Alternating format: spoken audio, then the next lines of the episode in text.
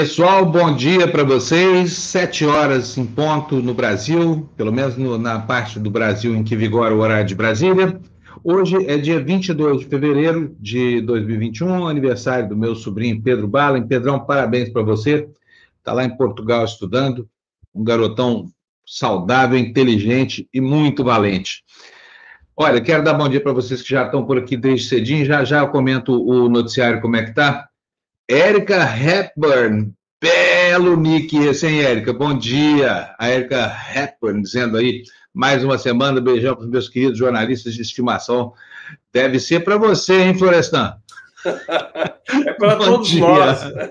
A Érica é, é, muito, é muito linda, né? Uma graça de pessoa. Estava homenageando o canal aqui, que tem vários jornalistas que ela gosta, imagino, né? Porque se ela está aqui direta porque ela gosta do que a gente produz, né? E que bom que Exatamente. ela está aqui. E ela é sócia fundadora da TV Democracia, ela está conosco aqui desde antes do primeiro dia, então bem-vinda. Agora, olha só, ó, a preocupação dela. Luciana volta hoje? Saudade dela. Vamos perguntar para quem sabe. Oi, Lulu. Bom dia. Bom dia. É, voltei. É que eu estou vendo o horário da mensagem dela, foi cinco e pouco, porque eu conversei com ela agora há pouco. Ah, muito bom. Eu já estava de bate-papo com ela, porque a gente, eles me mandaram mensagens, mas eu desliguei total, assim, eu de sexta para cá realmente eu desliguei, assim, eu precisava descansar. E aí... Muito bom, é, merece, Lu, merece mesmo, trabalha duro, porque todo dia, a Lu nunca deixou de fazer esse jornal, nem um dia na vida, foi só essa semaninha dos exames dela, e tá tudo bem com a saúde aí, Lu?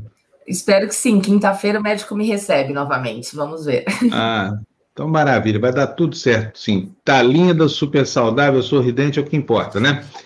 Bom, gente, vamos começar o dia aqui. É, vou começar o dia dizendo para vocês: está uma bagunça o negócio da Petrobras, as ações caíram no fim da semana passada, vocês viram com essa intervenção do, do Bolsonaro. Bolsonaro não, não mudou o indexador, não baixou o preço, mudou só o presidente do estatal. Aí o tal do mercado, essas 65 pessoas que mandam no Brasil, entrou em, em parafuso, né?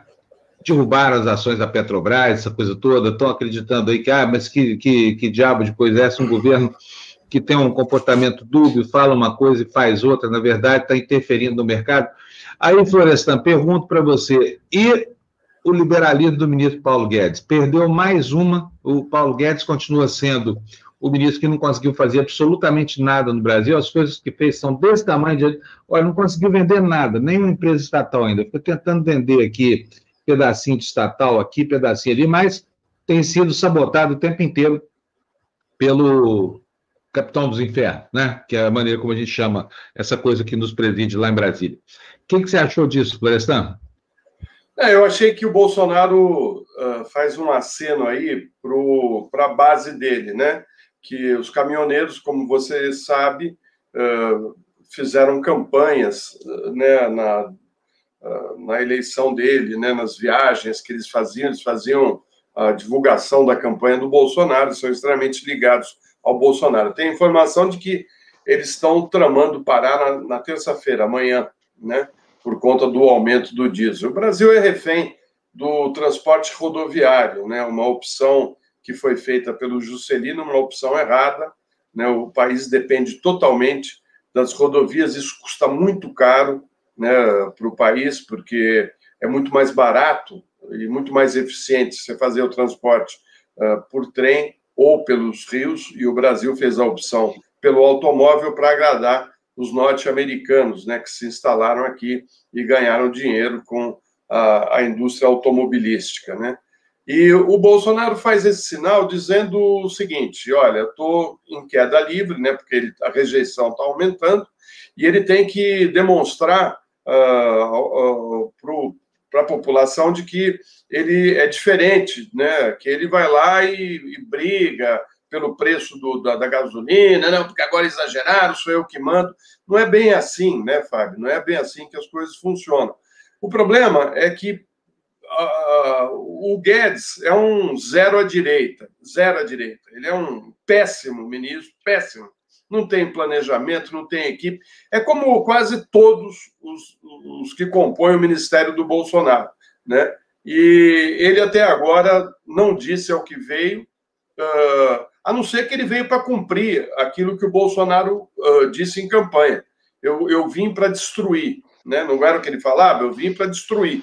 Então tá, ele está destruindo, ele destruiu a economia, aumentou a dívida pública, né? Uh, o país não tem uma política industrial, não tem uma, uma política de desenvolvimento, né? e os únicos que continuam ganhando dinheiro no Brasil são aqueles que têm escritórios na Faria Lima, né? que agora ficaram horrorizados com a história uh, dele trocar o presidente uh, da Petrobras para uh, conter os preços do, do, petróleo, né, da gasolina. Aí eu falo o seguinte para o Bolsonaro: por que, que ele não faz o mesmo né, com o agronegócio, que subiu o preço dos alimentos de uma maneira absurda? Né? Por que ele não vai lá e tenta reduzir o preço, por exemplo, da carne, né, que mais do que dobrou no governo dele? né, o preço, vai fazer um supermercado, você vê o, o preço de tudo. Vai falar, ah, mas isso tem a ver com, com, com os combustíveis, tem a ver com tudo, com a falta de, de uma política econômica, né, tem a ver com o aumento do dólar de uma maneira exagerada no governo dele, o que facilita a exportação da, de, de produtos agrícolas e dificulta a vida do brasileiro. O brasileiro está uh, ah, desempregado, sem os direitos trabalhistas, perdeu os direitos previdenciários né? E o que o Bolsonaro tem a propor é bravatas, tá certo? Porque ele continua sem uma proposta de política uh, econômica de crescimento, né? Uh, será que ele está querendo acenar por uma política desenvolvimentista, como os governos do PT, né? Se é para fazer isso, ele vai ter que arrumar a equipe, porque ele não tem equipe, ele não tem planejamento e não tem propostas, né? Ou seja, o Brasil está numa situação muito complicada. Sempre que ele toma essas atitudes, Fábio, ele tenta desviar o foco de algum assunto que interessa a ele, né? Então vamos ver, porque ele diz que uh, o, uh, ele vai também pôr a mãozinha dele uh, no setor elétrico, né? E vamos ver o que, que ele vai fazer, né? o país está tá olhando para ele e o mundo, né? Com, com muita preocupação né, muita preocupação. Isso a gente vai discutir hoje aqui, inclusive com o governador do Piauí, né, por conta uh, da pandemia e do impacto né, que a contaminação está tá, uh, uh, levando, não só para as famílias que estão perdendo, perdendo seus entes queridos, mas também para o comércio, né, que é obrigado a ficar nesse fecha-abre, fecha-abre. Nós não temos vacina, não temos planejamento. Todo o planejamento traçado por esse eh, sargento aí que comanda ah, o Ministério da Saúde, né, ah, não está sendo obedecido, né? Quer dizer, as vacinas de fevereiro caíram pela metade. Aquilo que ele propôs oferecer nesse mês de fevereiro já caiu pela metade. Muita gente vai ficar até sem a segunda dose. Aí eu quero saber que planejamento existe para você fazer esse enfrentamento, Fábio. Pois é. Gente, a Rosali Serra me mandou documentos aqui que eu vou apresentar para vocês daqui a pouco, provando que existe gente que está tá, tá, assim, certamente querendo assassinar a população brasileira, aproveitando essa Covid aí, por exemplo. Prefeitura de Porto Seguro sabia, enquanto a secretária e o prefeito faziam uma campanha para atrair turistas para lá, aglomeração, não, não usar máscara, essa coisa toda, sabia que os hospitais estão entrando em colapso na capital brasileira da Covid, Porto Seguro. Se você tem viagem marcada para lá, adie ou cancele. Você vai pegar Covid, tá? Porque lá está disseminado, não tem serviço de saúde para você. Não tem serviço de saúde. Quem adoecer agora morre porque os hospitais estão entrando em colapso no Brasil inteiro. Mas a ação da Prefeitura de Porto Seguro é uma ação insidiosa e criminosa. Você vai ver por quê, Florestan, daqui a pouco, Lu também.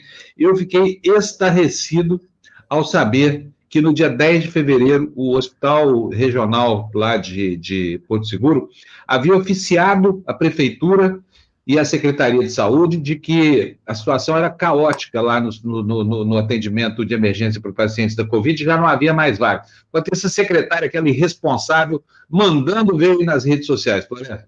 Aliás, Rosali, já quero te agradecer desde já o envio desse material. Viu? Daqui a pouquinho a gente mostra para vocês. Antes, vamos ver as capas dos jornais? que daqui a pouco nós temos o governador Wellington Dias aqui para conversar conosco às sete e meia. Tá aí, manchete da Folha de São Paulo, no alto da primeira dobra, tá aí, da dobra mais alta. Primeiras doses elevam apoio a vacinas no mundo.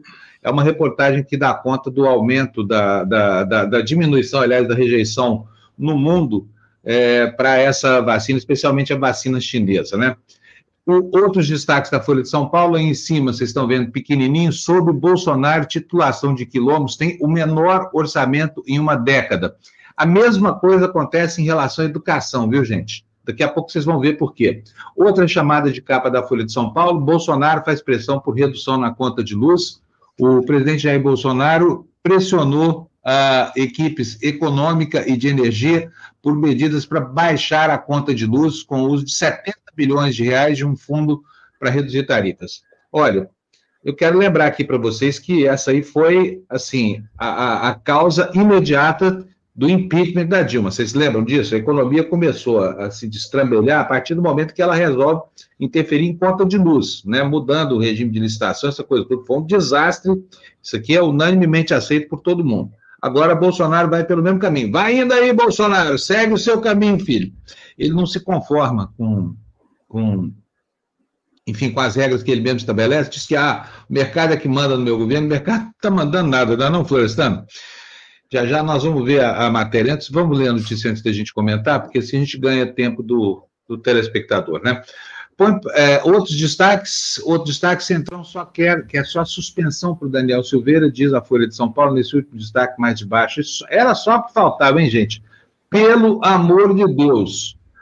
Bom, Fernando, vamos lá, mostra o próximo jornal, por favor.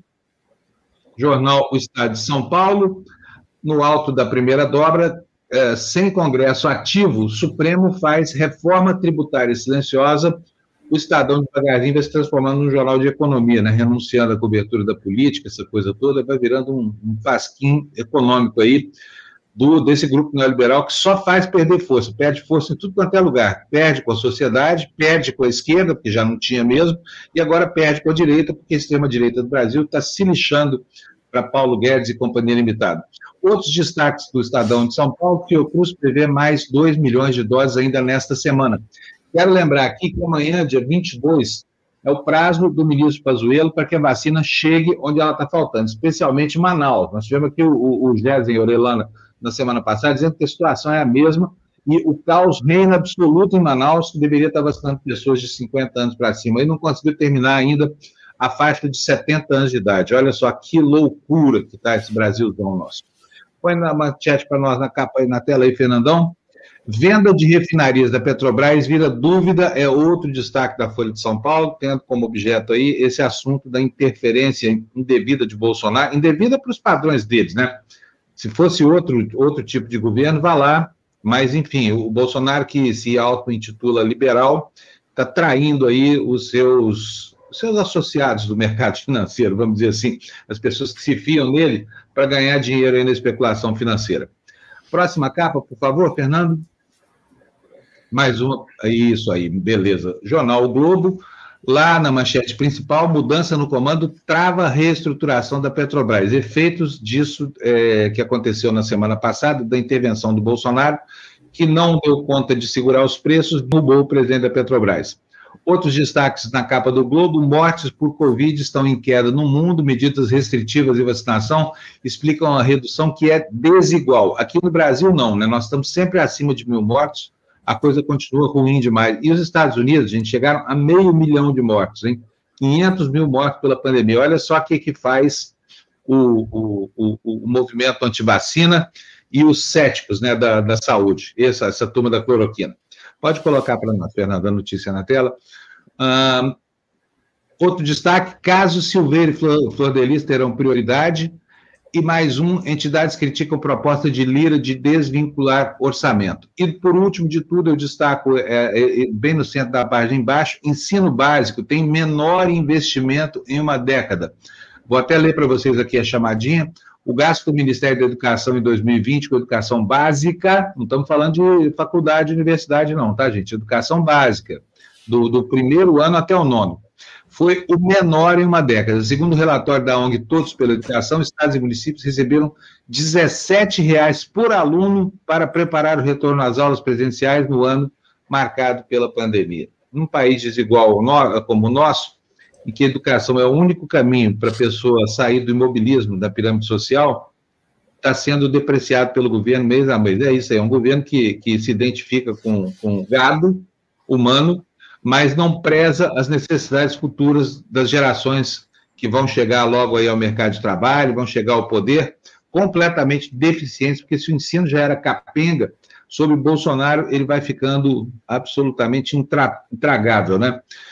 Bom, ainda temos a, a, o jornal É o País. Fernando, por favor. Está aí a manchete do o País. Mercados globais acumulam alta, enquanto o Brasil espera dias de turbulência por causa da Petrobras. É, na, na chamadinha dessa matéria, nas bolsas mundiais, petróleo atinge as maiores cotações nos últimos 12 meses e analistas discutem risco de bolha. Bolsonaro injeta incerteza no futuro da estatal e fala em meter o dedo no setor de energia. É hoje, hein, gente? E o El País também traz aí a matéria debaixo dessa foto: Islamo-esquerdismo, a última guerra cultural francesa. Diz a chamada: as universidades defendem sua independência diante da iniciativa do governo Macron para investigar a infiltração de novas teorias raciais nas salas de aula. Ai, meu Deus, é difícil porque o tempo passa as eras vão mudando e os dinossauros não se dão conta de que estão extintos ainda. É bem verdade que alguns dinossauros ainda estão caminhando para o Vale da Morte, né, Florestan e Lu? É. Mas o fato é o seguinte: alguns paradigmas estão superados, né? Vamos lá, então, para o primeiro destaque do dia. Fernando, por favor, hoje nós temos a Lu aqui, vai ser ótimo, porque eu vou descansar a minha garganta aqui agora, quer ver só que coisa boa? Olha, é, Centrão articula punição branda no Conselho de Ética para deputado preso. Após a votação expressiva na Câmara para manter Daniel Silveira na prisão, aposta é alongar o processo até a pressão na sociedade diminuir. Ou seja, os fanáticos do Congresso e os seus apaniguados, ou os seus apoiadores, né, Centrão especificamente, estão querendo jogar um, uma água fria nessa fervura, na fogueira na qual arde Daniel Silveira, porque não tem coragem de brecar outro nazista como foi Bolsonaro, né? e que certamente, se não receber uma punição exemplar, vai aprontar mais e é capaz desse troglodito virar até presidente da República, porque está na moda, né? O eleitorado ama um, um, um, déspota aí, e despótico igual a esse, no Brasil não tem ninguém, mais do que ele não tem igual, ninguém, só tem no mesmo nível, Bolsonaro. Né? Os dois são constituídos da mesma matéria. Ambos declaram a democracia, ambos cultuam os cinco, ambos tecem loas a torturadores e a tortura, e ambos fizeram é, da boquirrotice política né, a sua muleta para ganhar projeção nacional. A gente não pode esquecer que o Bolsonaro é um Daniel Silveira que não foi punido. Se tivesse sido punido no primeiro desatino, não tinha virado nada, que é, é o, o, lugar que ele deveria ocupar na história, lugar de nada, mas virou presidente da República porque esse espetáculo aí agrada uma seita, uma horda de fanáticos do Brasil, saudosos ainda do tempo da, da, do, do coturno e do uniforme verde, não é não, Florestan? É, Fábio, eu acho até que a gente está precisando, estamos devendo aqui, para quem nos acompanha, uh, uma análise, uma discussão a respeito do papel das Forças Armadas no Brasil. Né? Uh, para onde vamos com, com, essa, uh, com essas Forças Armadas que nós temos? Né? Eu fico estarrecido de ver esses oficiais do Exército ocupando todos os cargos quase uh, ali na esplanada dos ministérios de primeiro, segundo e terceiro escalão, colocando filhos, parentes, enfim, aquilo virou uma festa danada. Né? Uh, qual o papel das Forças Armadas? Acho que a gente tem que discutir isso com pessoas que trabalham uh, e fazem pesquisa e estudos a respeito das Forças Armadas eh, no Brasil e no governo Bolsonaro, né? porque está ficando claro que as Forças Armadas têm ideologia e ideologia de extrema direita, né? que, que é uma ligação quase umbilical né? com o que a gente teve de pior no planeta. Né? É muito triste ver esses generais todos uh, marchando ao lado de um capitão que eles mesmos colocaram para fora do exército por, por uh, atos uh, que ele planejava fazer, que eram atos terroristas por conta de uh, campanha salarial. Né? O Bolsonaro tinha um plano, né, segundo a revista Veja, na época, de uh, fazer atentados para criar uma instabilidade dentro das Forças Armadas e ele conseguir um aumento de soldos para os suboficiais. Né? Foi poupado, né? Chegou a ser chegou a ser preso, mas não foi expulso, né? Porque na hora da expulsão ele tinha lá uma ligação com o pessoal do Silvio Frota. O Silvio Frota era o general que representava a extrema direita da, daquele grupo que mandava no, no país. Nós tínhamos uma república de generais. Saía um general, entrava outro general como presidente. Isso, essa foi a ditadura. Né? Eles, eles iam revezando, né? e eram grupos, um de extrema direita e outro de direita. Né? E o, o Bolsonaro tinha ligação com os setores do Silvio Frota, que era, a, o, era o setor justamente mais agressivo, né? que torturava, que uh, tinha uma postura agressiva contra uh, qualquer oposição, né? e que terminou uh, com a, aquelas as ações que a gente eh, presenciou no fim da ditadura militar, que foram os atentados, né, Fábio? Você deve se lembrar disso, o atentado Rio Centro, no Rio Centro OAB. OAB e as bancas de jornais. Eles jogavam bombas nas bancas de jornais. Vem daí o ódio à imprensa, né? Quer dizer, esse ódio já vem. Uh, eles, eles punham bombas por conta uh, de jornais alternativos que uh, as bancas vendiam. Opinião, movimento, pasquim, tudo isso era subversivo, né? Imagina isso, né? Então, é incrível você ver né, que a Câmara deu a punição e agora já trabalha por baixo dos panos para botar água, água morna no, na fervura, vamos lá, deixando barato, né? e lá na frente esse sujeito pega uma suspensão e fica tudo por isso mesmo. Eu acho incrível tudo isso, sabe, Fábio? A falta de, de seriedade do Congresso, mas é o retrato do povo brasileiro que colocou essa gente lá, que foi enganada né, pelas fake news desse bolsonarismo que se instalou no poder no Brasil.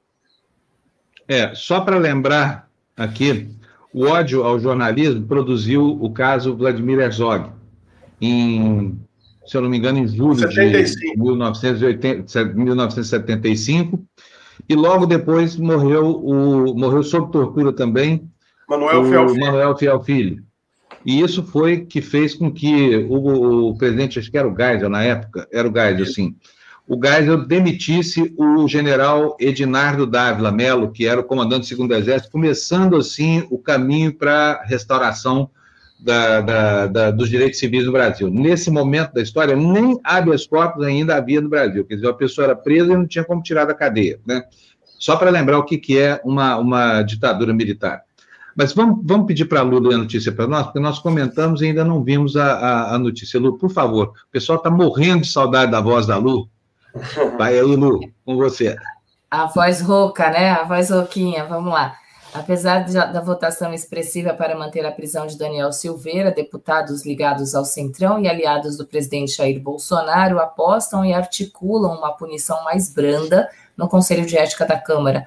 Em reservado, congressistas próximos ao presidente da casa, Arthur Lira, trabalham para que o Conselho decida pela suspensão em vez da, de caçar né, o colega bolsonarista. A estratégia pró-Silveira dependeria, argumentam, de um processo longo no colegiado. Isso contribuiria para diminuir a pressão da sociedade, mas exigiria comportamento mais reservado do próprio deputado. Aí é que, aí é, que é o problema ainda maior, né? Um comportamento uhum. reservado de um ser que nem ele. Comportamento reservado de alguém que nasceu a partir de um ato de selvageria, né? nasceu politicamente, foi a quebra da placa da Marielle. Que comportamento Isso. reservado você vai esperar de um brutamontes igual esse Daniel Silveira? É a mesma coisa que esperar do Bolsonaro, que se comporte como um, um verdadeiro um democrata genuíno, não é não, Florestan?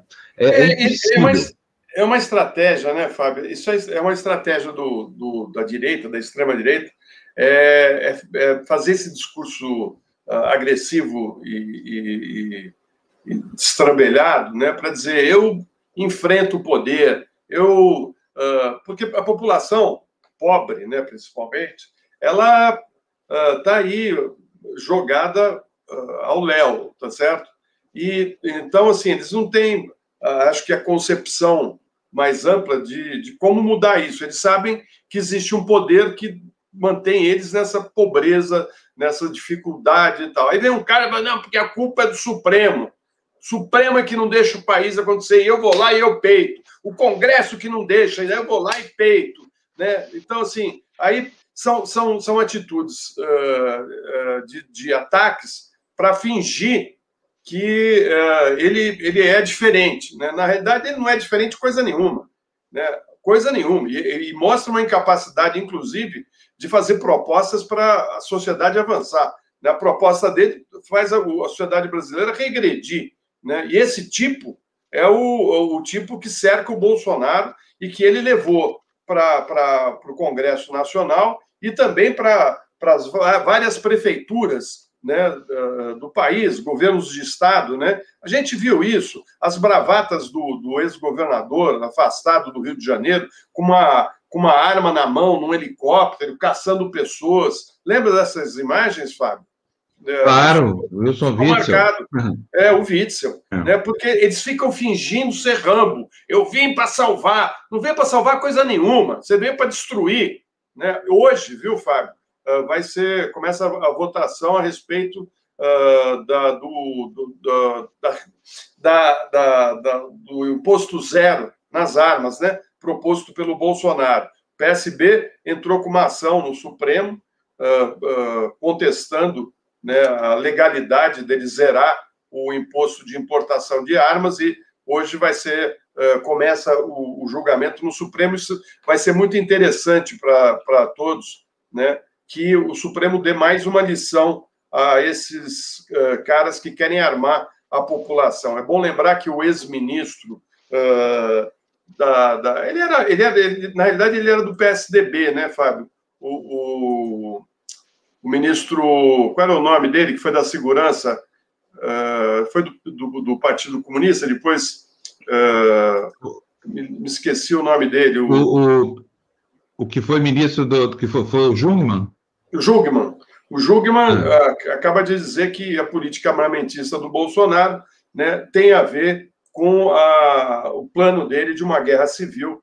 E, e então ele está horrorizado com isso. Eu acho que o Supremo tem que puxar o, o freio né? Porque senão ele vai avançando com a boiada dele. Bom, eu tenho minhas restrições aqui com relação ao Jungmann, que era minha fonte aqui, mas teve um comportamento deplorável, então nem quero citar o Jungmann como referência aqui da TV Democracia, porque eu é, já sei é como é que ele é, não... É, é, ele não é. uma figura realmente das mais uh, uh, seguras no sentido da informação, e, e o papel dele foi péssimo nos últimos anos, péssimo. É. Mas, de qualquer maneira, ele faz esse alerta, porque ele foi ministro da Defesa do golpista Michel Temer, né? E ele está dizendo agora, né? Porque agora eles estão vendo também aonde eles levaram o país, né? Ele foi um dos responsáveis. Pois é, olha só, gente. É, daqui a pouquinho nós vamos ter o Wellington Dias. Eu quero só lembrar para vocês ainda sobre Bolsonaro que no sábado ele fez uma declaração que está absolutamente alinhada com o que ele representa, com o que representa o pensamento neofascista desse sujeito. Está nos jornais, teve nos jornais. Se você não viu durante o fim de semana, vou mostrar para você aqui agora. É, quero dividir a minha tela. Ah, onde é que está aqui? Está aqui, olha.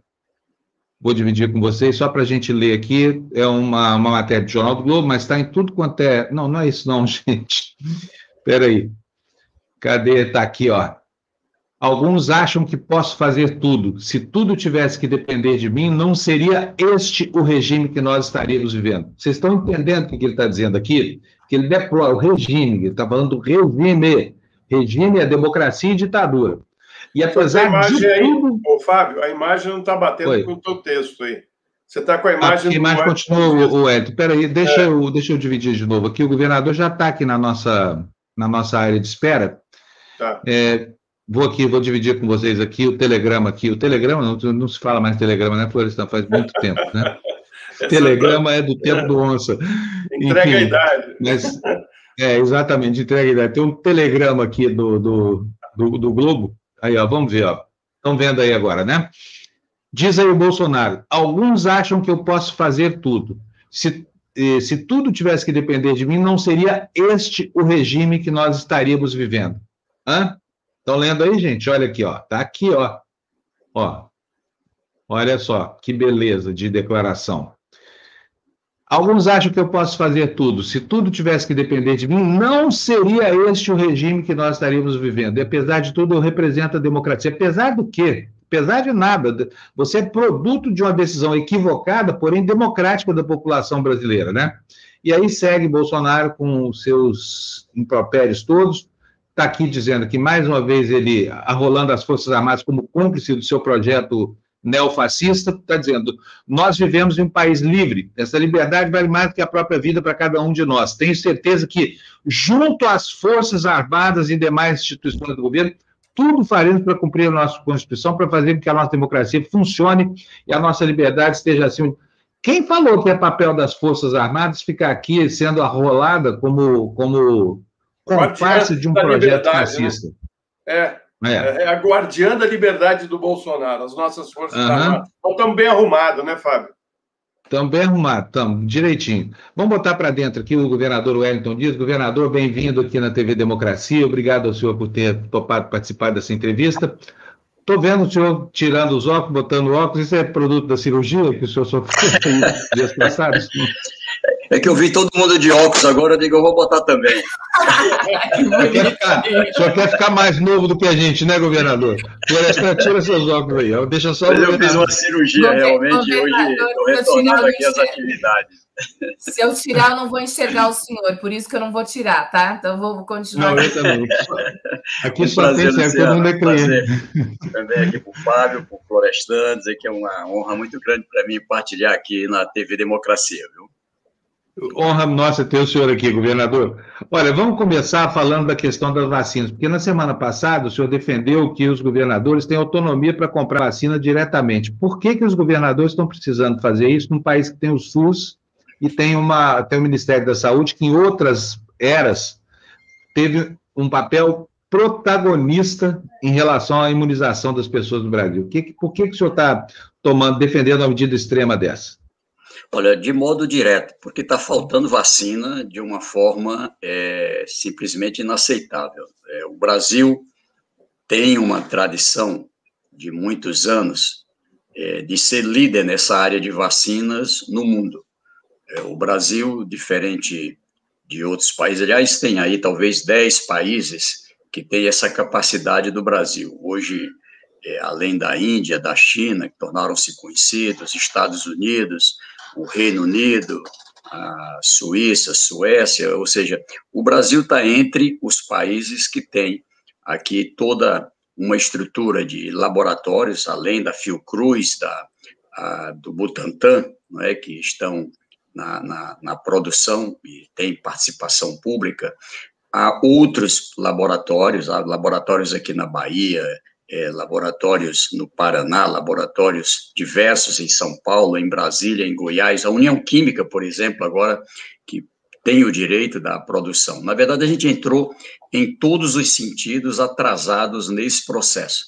É, o ano passado, o ano de 2020, nós deixamos de ter é, o poder central liderando, é, se você observa o que aconteceu em outros países, com raras exceções como o Brasil, o poder central passou a adotar medidas, medidas de lockdown, medidas de contenção, medidas de garantir rede hospitalar funcionando, de garantir as condições é, dos insumos, dos medicamentos, das equipes de profissionais, precisa importar, estava lá pronto tratando sobre isso. E antecipadamente, antecipadamente tratando da estratégia da vacinação com quem já tinha vacinas mais avançadas. É claro que ali o Brasil poderia ter tido mesmo a opção é, de desenvolvimento da vacina internamente.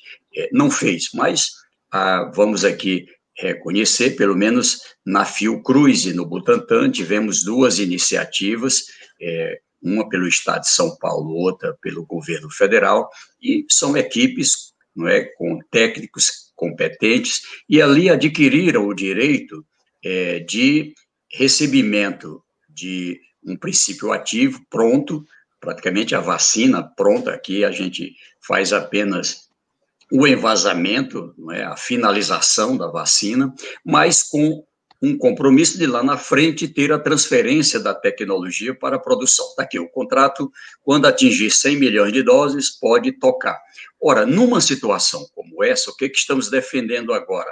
É, primeiro lugar, a, que a gente tenha as condições de antecipar antecipar essa produção interna, ou seja, é, o contrato reza que ao atingir 100 milhões de doses, pode de forma independente, tanto o Butantan como a Fiocruz poder produzir. Então, é muito melhor ir lá e, ó, tá aqui, ó, quanto custa ah, essas 100 mil 100 milhões de doses. Está aqui, a gente está já garantindo aqui a compra para que a gente possa, ao mesmo tempo, estar tá fazendo o envasamento com o recebimento desses IFAs, né, que é esse princípio ativo, mas também já podendo produzir. O Brasil não faz isso, não tem uma iniciativa. É? é claro que quem poderia é, fazer isso, até com muito mais capacidade, era o governo central. Eu, nós estamos repetindo com a vacina a mes, o mesmo erro que tivemos ali em relação à, falta de respiradores, é, de, de, exames, de vários equipamentos, ou seja, é, onde nós, os governadores, é que temos que estar é, tratando com outros países. Aqui eu tive que falar, não é, com a Turquia, tive que comprar respirador da China, tive, ou seja, e assim outros governadores, às vezes outros municípios, para poder dar conta de uma missão, pela ausência é, desse papel que historicamente, e aliás, é, quem tem maior condição, com a diplomacia presente em várias regiões do mundo, do país. Então, nós estamos aqui meio que é, buscando uma alternativa por falta de é, opção. O governo apresentou agora, depois de uma longa, um longo período de, de cobrança pelo Fórum dos Governadores, apresentou um cronograma. Bem ou mal, nós temos um cronograma. Esse cronograma, ele nos leva a uma situação vexatória de chegarmos em fevereiro é, com menos de 3% da população vacinada. Ou seja, a, se a meta é alcançar algo como 50% da população vacinada, que já é baixa, em julho, né, se a gente fizer a conta, vai dar em torno de 20% no ritmo que nós estamos. Então, não vamos alcançar essa meta. Então, o que nós estamos aqui meio é que é, empurrando, buscando alternativa para poder garantir que a gente chegue em abril é, com todo esse grupo de maior risco vacinado. Isso tem uma importância estratégica, científica, é, são cerca de 50 milhões de pessoas, é, aí os mais de 60 anos, comorbidades, pessoal da saúde, pessoal em asilo, indígenas, enfim, quilombolas. Aqui nós temos aquela fatia da população que responde por mais de 70% das hospitalizações. Ontem eu estava olhando aqui no Piauí, ontem tivemos sete óbitos. É, desses sete, todos com mais de 60 anos, tá certo? É, todos, aliás, cinco tinham graves comorbidades. Então, esse grupo é o que precisa de maior proteção.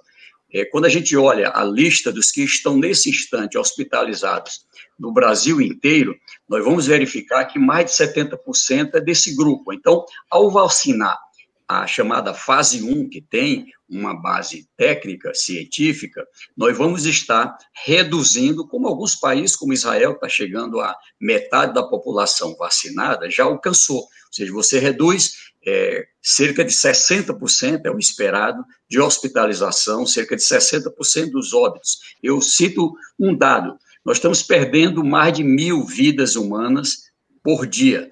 Não é? 30 dias são 30 mil pessoas, no mínimo, que a gente está perdendo. É, se a gente puder fazer isso que eu estou dizendo, vacina para essa primeira fase, nós teremos 60% a menos, 18 mil vidas humanas. Se fizermos agora, daqui a, a 30, 60 dias, serão é, 60% a menos, 18 mil pessoas que a gente pode salvar. Então, é algo realmente inacreditável, por isso os governadores entramos em campo. Bom, governador, pois não. Uh, o que está claro aqui, uh, um prazer ter o senhor aqui, estar tá falando com o senhor. A última vez que acho que eu tive com o senhor foi uh, no ano de 2019, antes da, da, da pandemia. Com saudade, viu?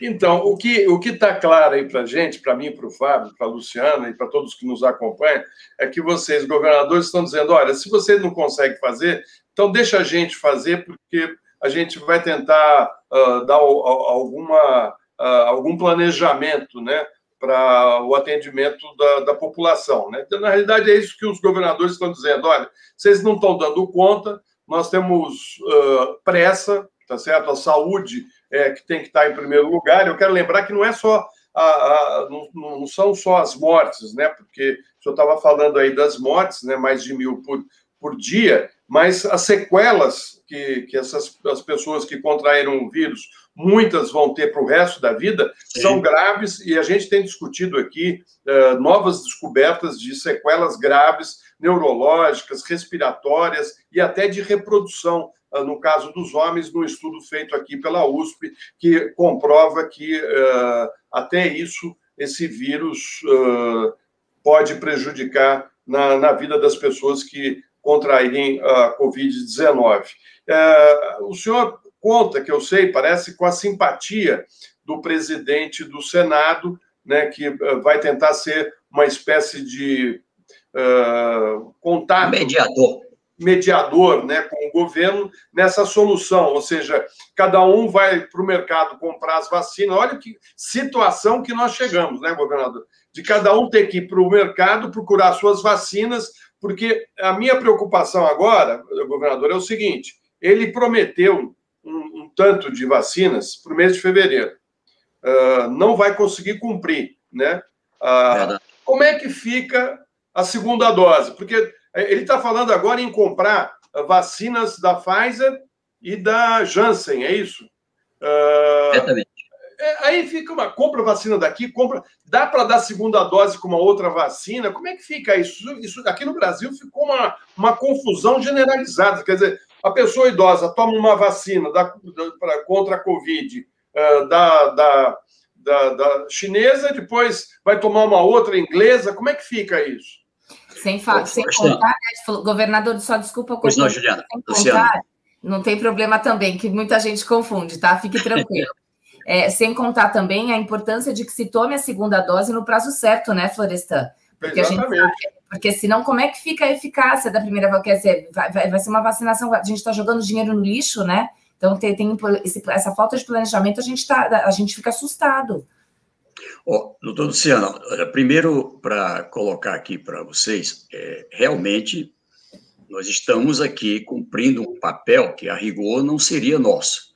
É, se a gente olha, nós tivemos H1N1, influenza, poliomielite, ou seja, inúmeros, inúmeros é, momentos é, de vacinação e sempre no Brasil, em variados governos, o poder central é quem garantia essa capacidade de negociar com outros países, de produção interna, com os laboratórios, e garantir a partir daí a distribuição. O papel dos estados e dos municípios sempre foi esse de fazer a vacina chegar em cada local e a partir do Sistema Único de Saúde, com é, as unidades básicas de saúde, é implantada nesse período é, do governo do presidente Lula, da presidenta Dilma, que houve uma expansão extraordinária, nós tivemos aí uma rede que é hoje uma das melhores do Brasil. Aliás, como é, a gente agora, num momento como esse, percebe a importância do Sistema Único de Saúde, de ter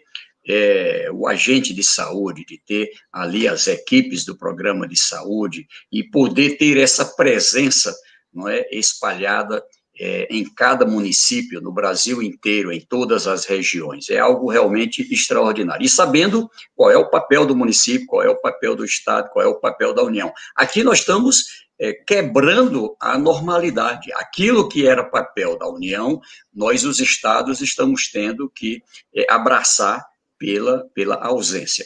Então, veja, você colocou, é, Florestan, um ponto fundamental. Nós estamos olhando para o problema da vacina, da vacinação, para o problema de quem está precisando é, de internação e cresceu internação.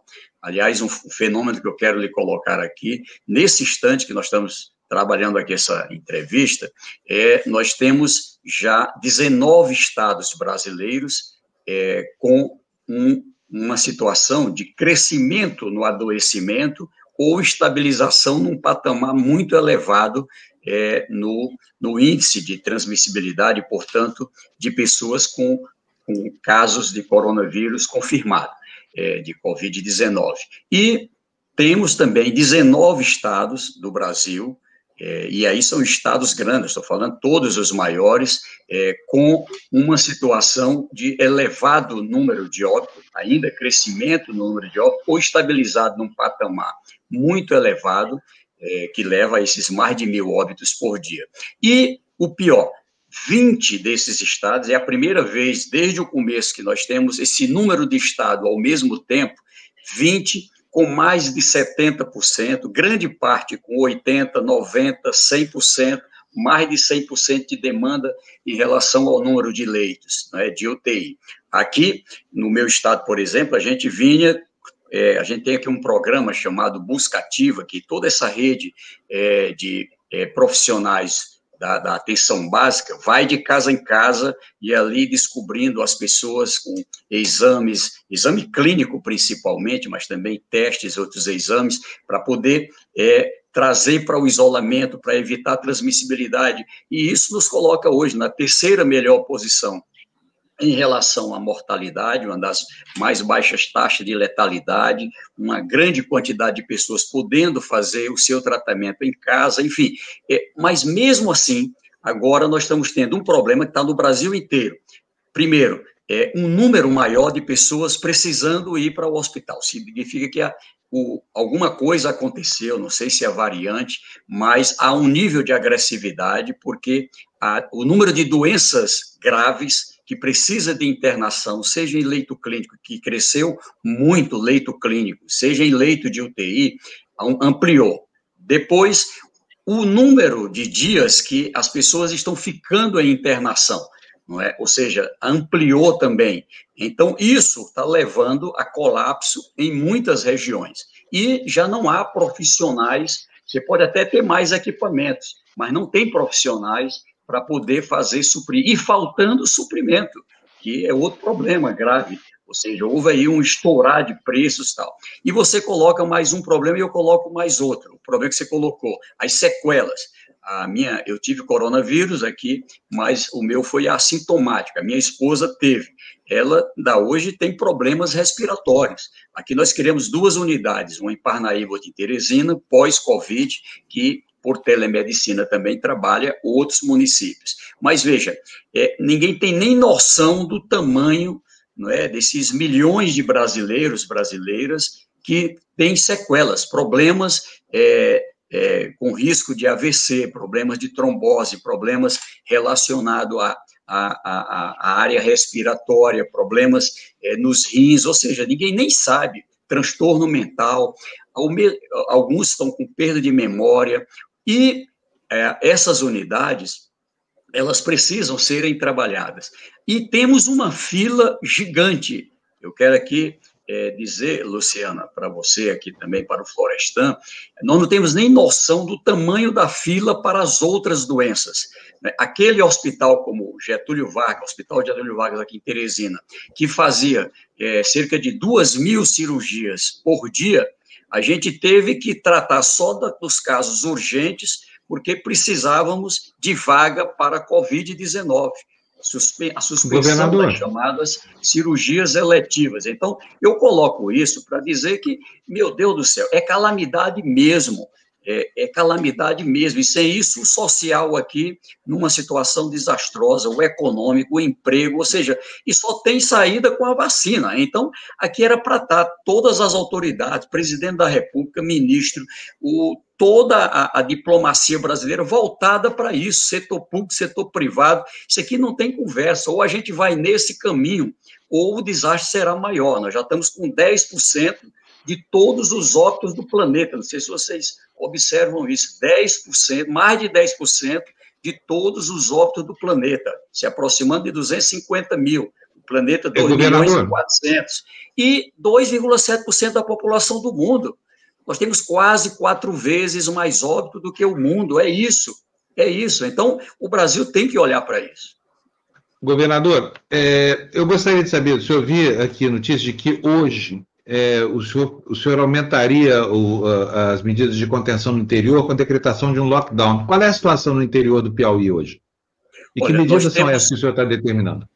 No Piauí, nós temos oito regiões de saúde. Né? É, então, a região de saúde ela é um conjunto de municípios que tem ali uma rede de atenção básica de média complexidade, de alta complexidade, ali tem condições de atender também casos graves. Então, nós estamos com um problema, começando do norte aqui, a região de Parnaíba, não é? é ali nós estamos com, chegamos a 90% dos leitos de UTI ocupado, abrimos novos leitos, estamos lá, é, inclusive, a, fazendo parceria com o setor privado para poder abrir mais leitos, para poder não entrar em colapso. A região de Piripiri, é uma região do Parque Nacional de Sete Cidades, ali também é, nós estamos com assim, para, mais de 80%, se aproximando de 90%, tivemos que ampliar mais leito de UTI. A Grande Teresina, aqui no entorno da capital, é a maior das regiões, é, também nós é, chegamos nesse patamar de 80% de leitos ocupados, e aqui na região de Floriano Bom Jesus também, da mesma forma. Então, o que eu estou colocando aqui, essa realidade do Piauí, onde é, você tem ali uma, uma capacidade de atendimento, não é, se aproximando do esgotamento, ela é um perigo. Foi isso que aconteceu com regiões como Manaus, o próprio Rio de Janeiro, onde você imagina o que é a pessoa tá ali sem respirar e não ter um equipamento para é, regular a sua respiração esse paciente morre. Então, por isso que o, o, o indicador de, de, de, de, letalidade, ou seja, o número de pessoas que chega é, em hospitais e morrem, ele é mais elevado no Brasil, mais, mais, mais disparado em relação a outros lugares. Governador, eh, eu tenho informações que eu recebi esse fim de semana que o Ceará deve uh, vir com uma medida mais dura, né, de, de, de fechamento total, né, lockdown, né. Alguns médicos que eu tive acesso dizem que hospitais privados no Ceará estão lotados, não tem vaga para ninguém, ninguém, ninguém, ninguém, ninguém. Ou seja, está tudo ocupado quem chega lá com Covid, mesmo com plano de saúde e tal, não vai encontrar vaga. A situação é desesperadora, né? Uh, essa variante ela é muito mais letal e tem, e tem atingido jovens. E o que a gente percebe que é quanto mais a gente demora para fazer o enfrentamento, para fazer o isolamento, para fazer a vacinação, a gente vai dando chance de o vírus uh, uh, se transformar, né, e novas mutações vão surgir, e aí, de repente, se consegue fazer a vacinação, mas surge um novo, um, uma, uma, variante, e voltamos à estaca zero. Né? Ou seja, o, o, a falta de enfrentamento está levando o país a um caos econômico, né? Uh, porque os comerciantes acham que vamos abrir as portas e trabalhar. Uh, não é bem assim, porque se abrir as portas, uh, sem planejamento, sem nada, a contaminação vai ampliar, os hospitais vão entrar num caos total, vai ser gente empilhada, morta nas ruas. É, é disso que se trata. As pessoas não têm noção, governador, do que, que uh, pode acontecer se o Brasil, de fato, uh, uh, virar as costas e fazer aquilo que o presidente da República quer. Né? Porque não temos condição nenhuma de atender essa população. Já está dizendo que cirurgias uh, graves que deveriam estar sendo feitas, que não tem nada a ver com Covid, não estão sendo feitas porque não tem lugar no hospital mais. Né? As pessoas Verdade. não têm noção do que isso significa. Né? Então, eu quero saber do senhor o seguinte: qual prejuízo o país está tendo de um uh, governo que não soube uh, fazer um planejamento junto com os governos estaduais e municipais para fazer o isolamento, para fazer um retorno gradual ao trabalho, para fazer compra de vacinas e começar a vacinação, para tentar sair logo uh, dessa situação ou, ou, melhorar essa situação para que a, as economias voltem a crescer. Qual o prejuízo que o seu Estado está tendo e qual a situação do Nordeste? né? Porque eu estou sabendo que agora o Miguel Nicoleles também acaba de deixar o consórcio Nordeste. Eu fiquei muito preocupado com isso, eu queria que o senhor me explicasse. Pois é, o, o doutor Miguel Nicoleles, ele teve uma situação de ordem pessoal, é, nós compreendemos, e é, hoje o doutor Sérgio Rezende é quem está na coordenação do comitê científico, que continua é, em atividade. Aliás, logo depois aqui dessa agenda, eu vou estar dialogando com eles, porque tem uma situação que também é importante lhe colocar. É, há indícios de que nós temos um crescimento de reincidência da, do coronavírus, né? ou seja, paciente que já pegou o coronavírus, ele voltou a pegar de novo numa num volume muito elevado. Né? Ontem conversei com o governador Rui Costa, na Bahia, a situação lá também está muito grave. Está grave aqui em São Luís do Maranhão, está grave aqui em Fortaleza e algumas regiões do Ceará, em Natal, no Rio Grande do Norte. Está é, tá uma situação grave na região do, da Grande Porto Alegre, a região em Santa Catarina, no Pará, ou seja, é, é o, o Acre, o Acre é gravíssimo, que ainda mais essa situação. Interior de São Paulo, região metropolitana. É, São Paulo, aqui, região, olha a situação de Araraquara, é? a situação de Araraquara, né, Luciana? Então, veja, eu falei com o Edinho, né, sobre essa situação que ele está vivendo, inclusive sugerindo, até do doutor Nicoleles, essa ideia do programa que ele chama de brigada, né? aí vem da época ainda das brigadas, eu vou botar o nome aqui de buscativa, fica o nome mais simpático, tá certo? Bom, mas o fato é que, para você compreender, nós temos alguma coisa nova acontecendo. O prejuízo é gigante, não é? Nós teremos lá na frente, é que a gente vai perceber isso, uma dificuldade de mão de obra, né? ou seja, muitas pessoas por problemas de saúde. Agora mesmo, nós estamos com escassez de muitos produtos, porque as fábricas estão tendo uma quantidade grande de técnicos, de pessoas que estão internadas, que estão é, cuidando de sequelas, que estão com problemas diversos e também de outras doenças às vezes era uma cirurgia simples, é, de apendicite, sei lá, e ele não fez, mas também não está podendo ir trabalhar. Então, o que eu estou colocando aqui, o prejuízo é gigante. Isso aqui é algo que a gente só vai perceber não é, quando sair desse ponto. Então, o que, que nós estamos fazendo aqui, Fábio, para você entender? É, dialogando. Nós tínhamos um contrato, por exemplo, o Sócio Nordeste, nós fizemos um contrato com é, o, o, o fundo russo é, a União Química e aqui com a Sputnik para 50 milhões de doses. É, agora, nós não podíamos ali naquela época fazer o chamado contrato firme, porque o governo não definia o que que ele é, tinha no seu cronograma. Agora tem. Então nós estamos agora transformando essa opção de compra em contrato firme. E foi importante esse passo que o ministro fez aí de é, antecipar desburocratizando aí a compra para a Sputnik e também para a Covaxin, ela é importante, porque ela coloca agora para a Anvisa também essa responsabilidade de uma maior agilidade. É claro que temos que respeitar a ciência. Agora, são vacinas que o mundo inteiro está usando. Será que 30 países que estão usando essas vacinas é todo mundo irresponsável? Ou seja, essas pessoas estão colocando vacinas que não servem? Não. São vacinas que estão, inclusive, hoje com eficácia não apenas na teoria, mas na prática. Elas estão é, com resultado na imunização.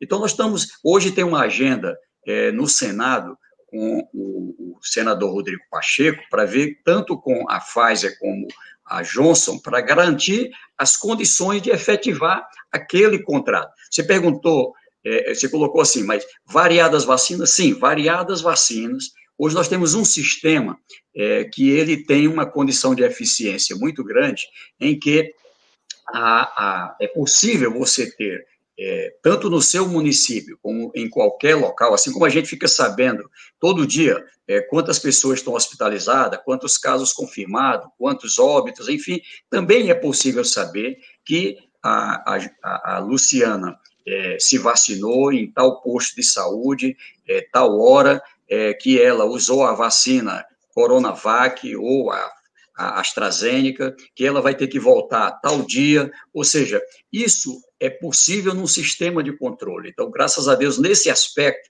porque já era um sistema existente, ele tem essa capacidade. Então, o nosso esforço é para que a gente possa é, alcançar não 50% até julho, mas pelo menos 75%, por isso a ideia de mais 100 milhões de doses, para poder chegar a mais 25% da população, além dos 50% que o governo federal, nesse caso, tem mesmo contrato firme, agora é só fazer, ter a entrega, e que a gente possa acompanhar mês a mês. Eu acho que com toda essa pressão nacional, enfim, eu acho que a gente vai ter em março um volume maior de vacina, abril também, é, e aí agora é a gente ir em direção a julho para poder chegar com mais de 75%. Por quê?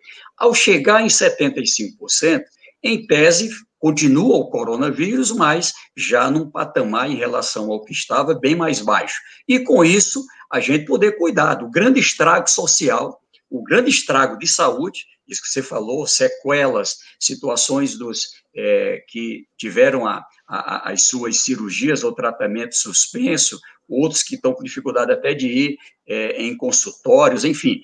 E, ao mesmo tempo, é, o social por conta do desemprego, por conta da situação da renda. Então, nós aqui pelo Fórum trabalhamos quatro prioridades. Primeiro, essa da mais vacina para mais vacinação para imunizar mais cedo. Dois, é o auxílio emergencial para que a gente possa ter as condições de é, uma rede de proteção social, inclusive retroativa a janeiro. As pessoas não pararam de comer em janeiro, de ter despesas em janeiro, e estão numa situação dramática.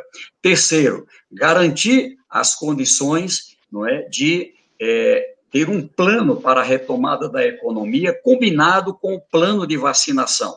Ou seja, quais os setores que vão retomando, e a partir daí, né, um estímulo com investimentos públicos, sim, ampliar endividamento, sim, para poder a gente ter alternativas de investimento e criar um ambiente de geração de emprego e renda nesse país. E, por último, uma política que possa ter um olhar para é, aqueles preços que estão bastante alterados aumentando produção de alimentos, isso aqui reduz preço, estímulo para que a gente tenha o controle e, em relação a preços especiais, como de medicamento e outros, ou seja, para que a gente não tenha um estourar da inflação. Então, esse caminho o país tem que fazer, e sem vacina isso não é possível. Governador, quero agradecer muito a presença do senhor aqui, desejar que o senhor resolva todos os impasses que o senhor está enfrentando aí, que não são poucos, Esperando ter notícias boas aí do Piauí, porque nós estamos enfarados de notícia ruim. A gente não consegue dar uma notícia boa aqui. Quando tem notícia boa, é isso: tem um administrador público preocupado com a saúde do seu povo, que hoje em dia no Brasil não, não é fácil de acontecer, viu? Então, muito obrigado para o senhor. Boa sorte para o senhor na, na solução dessa cruzada aí contra a falta de, de, falta de humanidade né, do governo federal, porque não há outra, outra maneira de explicar isso que está acontecendo. Um abração para o senhor. Obrigado. A palavra certa é essa: falta de humanidade. Assim, o que eu estou sentindo de preocupação é como acho que o mundo hoje está dividido entre é, quem ainda tem essa responsabilidade com o ser humano e quem não tem, porque não, não tem outra definição. Não, tá? Então eu quero é. saudar aqui a Luciana, a Julião, agradecer que a, o privilégio de estar aqui com você. Um prazer, Florestan, estar aqui contigo. Prazer também. E, Fábio, eu espero poder voltar aqui tratando de outros temas. Tem coisas boas acontecendo. Tem problemas aqui também? Tem, mas tem coisas boas acontecendo e quero voltar muito em breve. Deus abençoe a todos aí. Muito, muito obrigado. obrigado. Nós, o senhor já está convidado desde já. Nós estamos procurando notícia boa. Se o senhor estiver aqui, o senhor vai virar colunista diário aqui na TV Democracia, governador. Um abração para o senhor. Obrigado, viu? Graças aí. É isso aí governador Wellington Dias, está aí a preocupação de um homem público realmente comprometido com, com a necessidade da população, não é anseia, é necessidade, que é o direito de continuar vivo, né? E aqui eu vou trazer o Jamil. Oi, Jamil, bom dia! Bom dia, bom dia! Gente, o Jamil, o Jamil botou uma foto do Bolsonaro pelado na Sa internet. O que, que, é isso, Saiu Jamil? do corredor, hein? Ele saiu do corredor lá do, do apartamento. É. Cenário na verdade, novo. Na verdade, eu preenchi o corredor, viu? ah, esse aí é o corredor, Chago, tá bonito. Aquela parede de, de, de, com aquela tinta simulando cimento queimado, tava linda também, viu? Não dá nada é, contra ela, não, tá? É a mesma parede, é a mesma parede. É a mesma? Ficou ótimo. É parede. Então, Florestan, o Jamil foi expulso de casa agora, definitivamente. Só deixaram as tralhas dele todas ali no corredor. Ó. É incrível. Pode ver que ele está de blusinho, o Jamil é calorento, ele estava 12 graus, mas ele estava de manga de camisa. E, isso é que dá o cara, o cara não mandar em nada na vida. Deixa eu mostrar para vocês aqui, gente, porque eu achei muito engraçado isso. Agora, onde foi que eu coloquei esse negócio aqui do Jamil, hein? Sobre as fake news, né? Uh, uma imagem do é, Bolsonaro nu, né? É melhor ainda. É uma campanha. Achei aqui, Jamil, ó. Vou dividir a tela aqui com vocês, vocês vão ver o Bolsonaro peladão no, no, no, na matéria do Jamil hoje lá na, na Folha de São Paulo. Tá aqui, Jamil Chad. E no UOL, Cadê? Né? Vamos ver se entra. Está no UOL, ó. Com Bolsonaro nu, entidade lança campanha contra a desinformação do governo mas arranjaram um corpinho bonitinho demais para o Bolsonaro. E Bolsonaro é todo molenga, assim, a, a, a, o barrigão, essa coisa. Botaram um corpo de modelo nele aí. O que, que será que foi isso, hein? Ô, Fábio, mas a, campanha é bastante séria e, na verdade, acontece num dia bastante importante. É da, do, da entidade Repórter Sem Fronteira, é, fazendo uma, na verdade, lançando uma campanha contra a desinformação, contra a desinformação na pandemia, especificamente na pandemia e denunciando, basicamente, o governo brasileiro por conta dessa atitude que a gente conhece bem. Ah, a máscara não funciona para nada, não vou usar máscara, não precisa de distanciamento social, vacina da China não funciona, enfim, uma proliferação, desde o começo da, da pandemia, de desinformação que, claro, é, tem um impacto bastante importante. Ao mesmo tempo, isso que é curioso, ao mesmo tempo e sem nenhum tipo de coordenação, hoje começou o Conselho de Direitos Humanos da ONU, é, de forma virtual, porque ninguém pode se encontrar aqui na Suíça, é, mas a, a, mensagem de abertura do Antônio Guterres, que, era o secretário, que é o secretário-geral da ONU, foi justamente sobre o assunto. Ele criticando governos que é, proliferam desinformação mortal. É isso que ele colocou até com, com essas palavras, desinformação mortal em relação à pandemia, ou seja, governos que usam de sua obviamente, seu papel de líder para é, difundir é, mentira, desinformação em relação à pandemia. E ele deixando muito claro que isso é, precisa ser combatido. Então, duas, ele, no caso, ele não citou nenhum país. Né? O secretário-geral da ONU normalmente faz esses alertas é, amplos, sem nenhum tipo de, de referência específica. É, mas aquela história, né? Para bom entendedor, né? É, não precisamos nem completar a frase. E a verdade é que, no mesmo, no mesmo dia que a Repórter Sem Fronteira faz essa campanha com a imagem de Bolsonaro, você tem na ONU o debate sendo lançado justamente sobre a desinformação na pandemia. E o Guterres também deixando muito claro um outro ponto fundamental: supremacistas brancos, é, grupos de ódio, movimentos ultra-radicais de direita não são mais problemas nacionais, são problemas transnacionais e que precisam ser lidados de uma forma coordenada. Ô Jamil, você viu essa última polêmica aí? Bolsonaro falsificou a própria carteira de vacinação da mãe, que coisa ridícula e absurda. É, vamos colocar na tela, Fernando, por favor, o slide número 7.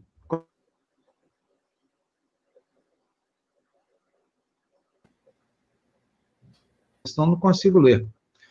Põe na tela cheia, por favor, Fernando. Olha, cartão de vacinação da mãe de Bolsonaro indica que ela recebeu a Coronavac. Está aí o Bolsonaro na foto, detalhe dele na live, fazendo a sua. Agora, usar a mãe para fazer fake news é o demônio também, hein? É. É, o que está escrito aí? A mãe do presidente da República, Olinda Bontura Bolsonaro, foi imunizada no último 12 contra, no dia 12 contra a Covid-19 com a Coronavac, indica o cartão de vacinação apresentado por Jair Bolsonaro na live dessa aqui. Na transmissão, Bolsonaro disse que ela tomou o imunizante de Oxford. Então, vamos pegar um, um, um, essa ficha aí para a gente ampliar? Não, não, precisa, vai. O número do lote é, é, o número de lote de Coronavac. Ele mandou botar o Oxford, mas a mãe dele tomou a Coronavac. Aí, Jamil, eu pergunto para você, a própria mãe, hein, cara? Não, é, não, é, não é brincadeira, não. O sujeito, o, o, sujeito falsificar um documento público da própria mãe para fazer proselitismo, tem uma paciência, hein, Jamil?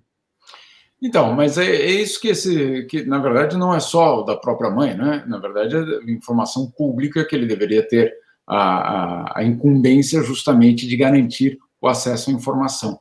Então você tem ao mesmo tempo o bloqueio à informação e a disseminação então, de desinformação. Como é que você vai acreditar num presidente? Como é que você vai acreditar num presidente que mente para a população assim? É. Exatamente, Florestan. Exatamente. E, de fato, é, o, o, a grande dificuldade é você hoje distinguir dentro do governo é, o que é, é, é, é fato e o que é criação é, de fato para desviar a atenção, para enganar, para deslegitimar a própria imprensa, porque parte dessa estratégia é essa: você fala, desfala, fala e desfala até que aquele veículo ou os veículos de comunicação que estão relatando aquela informação é, passam a ser é, vistos com desconfiança pela, pelo leitor, pela, pelo, pelo consumidor, que diz, calma aí, cada dia fala uma coisa. Não, cada dia fala uma coisa é ele. Né? É, mas, claro, isso tem também, isso já demonstrado como uma estratégia muito explícita para é, tirar a legitimidade, para confundir, para criar essa essa situação em que é, a informação já não tem qualquer tipo é, de valor. Isso é extremamente grave numa democracia. A gente não precisa nem dizer isso, né, meu caro? Pois é. Olha, quero mostrar, vou mostrar a ficha de, de vacinação para vocês da mãe do Bolsonaro. Põe na tela cheia, por favor, Fernando, que fica mais visível. O problema está tudo aí. Ó, nome, Olinda Boturi, primeira dose, aqui na coluninha da esquerda, dia 12 do 2, na, na quarta linha. Lote, aqui é que começa o problema, olha, 20278. Autoridades do, de saúde de São Paulo disseram que isso aí é número de lote da Coronavac, mas o Bolsonaro mandou botar Oxford aí logo depois no fabricante, tá vendo só? E, que mais? Outra coincidência, a data da segunda dose, dia 5 de 3 de 2021. Por que, que isso indica Coronavac? Porque a Coronavac tem que ser tomada três semanas depois, né? E, e, e a vacina da, da, de Oxford tem que ser tomada de dois a três vezes depois. Ou seja, uma falsificação grotesca, mais uma Bolsonaro produzir fake news a partir da própria mãe. Agora, botar a mãe no meio, Bolsonaro, é algo inédito na história. Nunca vi ninguém rifar a credibilidade da própria mãe ou usá-la como pretexto para criar um, um, noticiário falso, né? É, dessa forma, sabe? É um abuso, não é, não, Jamil? É, é, e é perigoso, eu insisto, não é a questão de ser a mãe ou não, é, que já é grave o suficiente, é, mas o fato de você deslegitimar qualquer tipo de credibilidade. Um dos pontos fundamentais na pandemia tem sido a confiança da população em relação aos seus governantes. No nosso caso, a gente vai no sentido radicalmente contrário, né, Fábio? Então, e o que é, deixa, a gente, deixa a gente passado, né, Jamil, é que nada acontece. Ele fica não, não impune, acontece. ele fica é impune Quer dizer, como assim uma sociedade, um país, aceita um presidente mentindo, vendo a mentira e ficando calado com a mentira? Né? É. Ele está nu mesmo, ele está nu, né? todo mundo está vendo que ele está nu e fica calado, tá certo? Uh, uh, eu não sei o que, quais medidas que vão ser discutidas aí na Suíça com relação à, à falta de, de, informação, à desinformação, né? mas existe alguma condição de, de uma ação internacional, Jamil? É, é, é muito difícil. O que existe, sim, e isso os europeus estão tentando já montar, é algum tipo de protocolo em relação à, à relação entre democracia e plataformas de redes sociais. É, porque, claro, é um, é, um, é um debate muito sério. De um lado, você tem a proliferação de mentira, do outro lado, você tem plataformas que se dão o direito de bloquear quem elas quiserem. É, nem, é, nem as plataformas têm esse direito, é, mas nem os políticos têm o direito de usá-las para disseminar caos, né, ou ódio, ou violência. Então, a questão é chegar a um tipo de protocolo, de acordo internacional, que caminhe para um equilíbrio. De um lado, as plataformas se comprometem em é, seguir certos princípios democráticos, e do outro, os governos se comprometem a usar as plataformas também para a transparência e não para essas coisas que nós estamos vendo. A questão é quem é que vai assinar uma coisa dessa, né? E, além disso, quem assinar, imagine só o Brasil assinando, como fazer para o Brasil cumprir. Né? É, então, é, é, um, é um desafio. O mundo não estava preparado é, para essa avalanche de, de desinformação que, a, que as redes sociais permitiram. É, não existe nenhum tipo de controle, então, de fato, a gente depende do, do CEO da, de uma empresa decidir que o presidente X ou Y tem que ser é, bloqueado. E até outro dia, os europeus aqui, o chefe da diplomacia europeia, falava: por mais tentador que seja bloquear o Trump, é, precisa ter algum tipo de, de regra, de critério.